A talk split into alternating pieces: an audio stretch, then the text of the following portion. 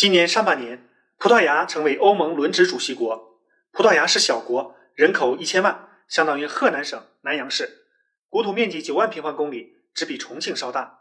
人均 GDP 为2万美元，在欧洲排名第21位，仅仅比希腊领先，远远落后法国、德国等发达国家。但是小国竟出大人物，葡萄牙是欧盟最早的创始国之一，前欧盟主席巴罗什，现在联合国秘书长古铁雷斯都是葡萄牙人。历史上，葡萄牙是第一个全球性帝国，目前讲葡语的人口2亿1000万，主要在南美洲和非洲，形成了葡语大市场。